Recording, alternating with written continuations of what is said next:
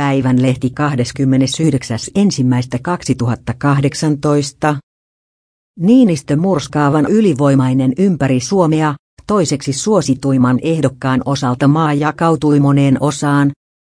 Sauli Niinistö oli presidentin vaaleissa ylivoimaisesti suosituin ehdokas jokaisessa vaalipiirissä.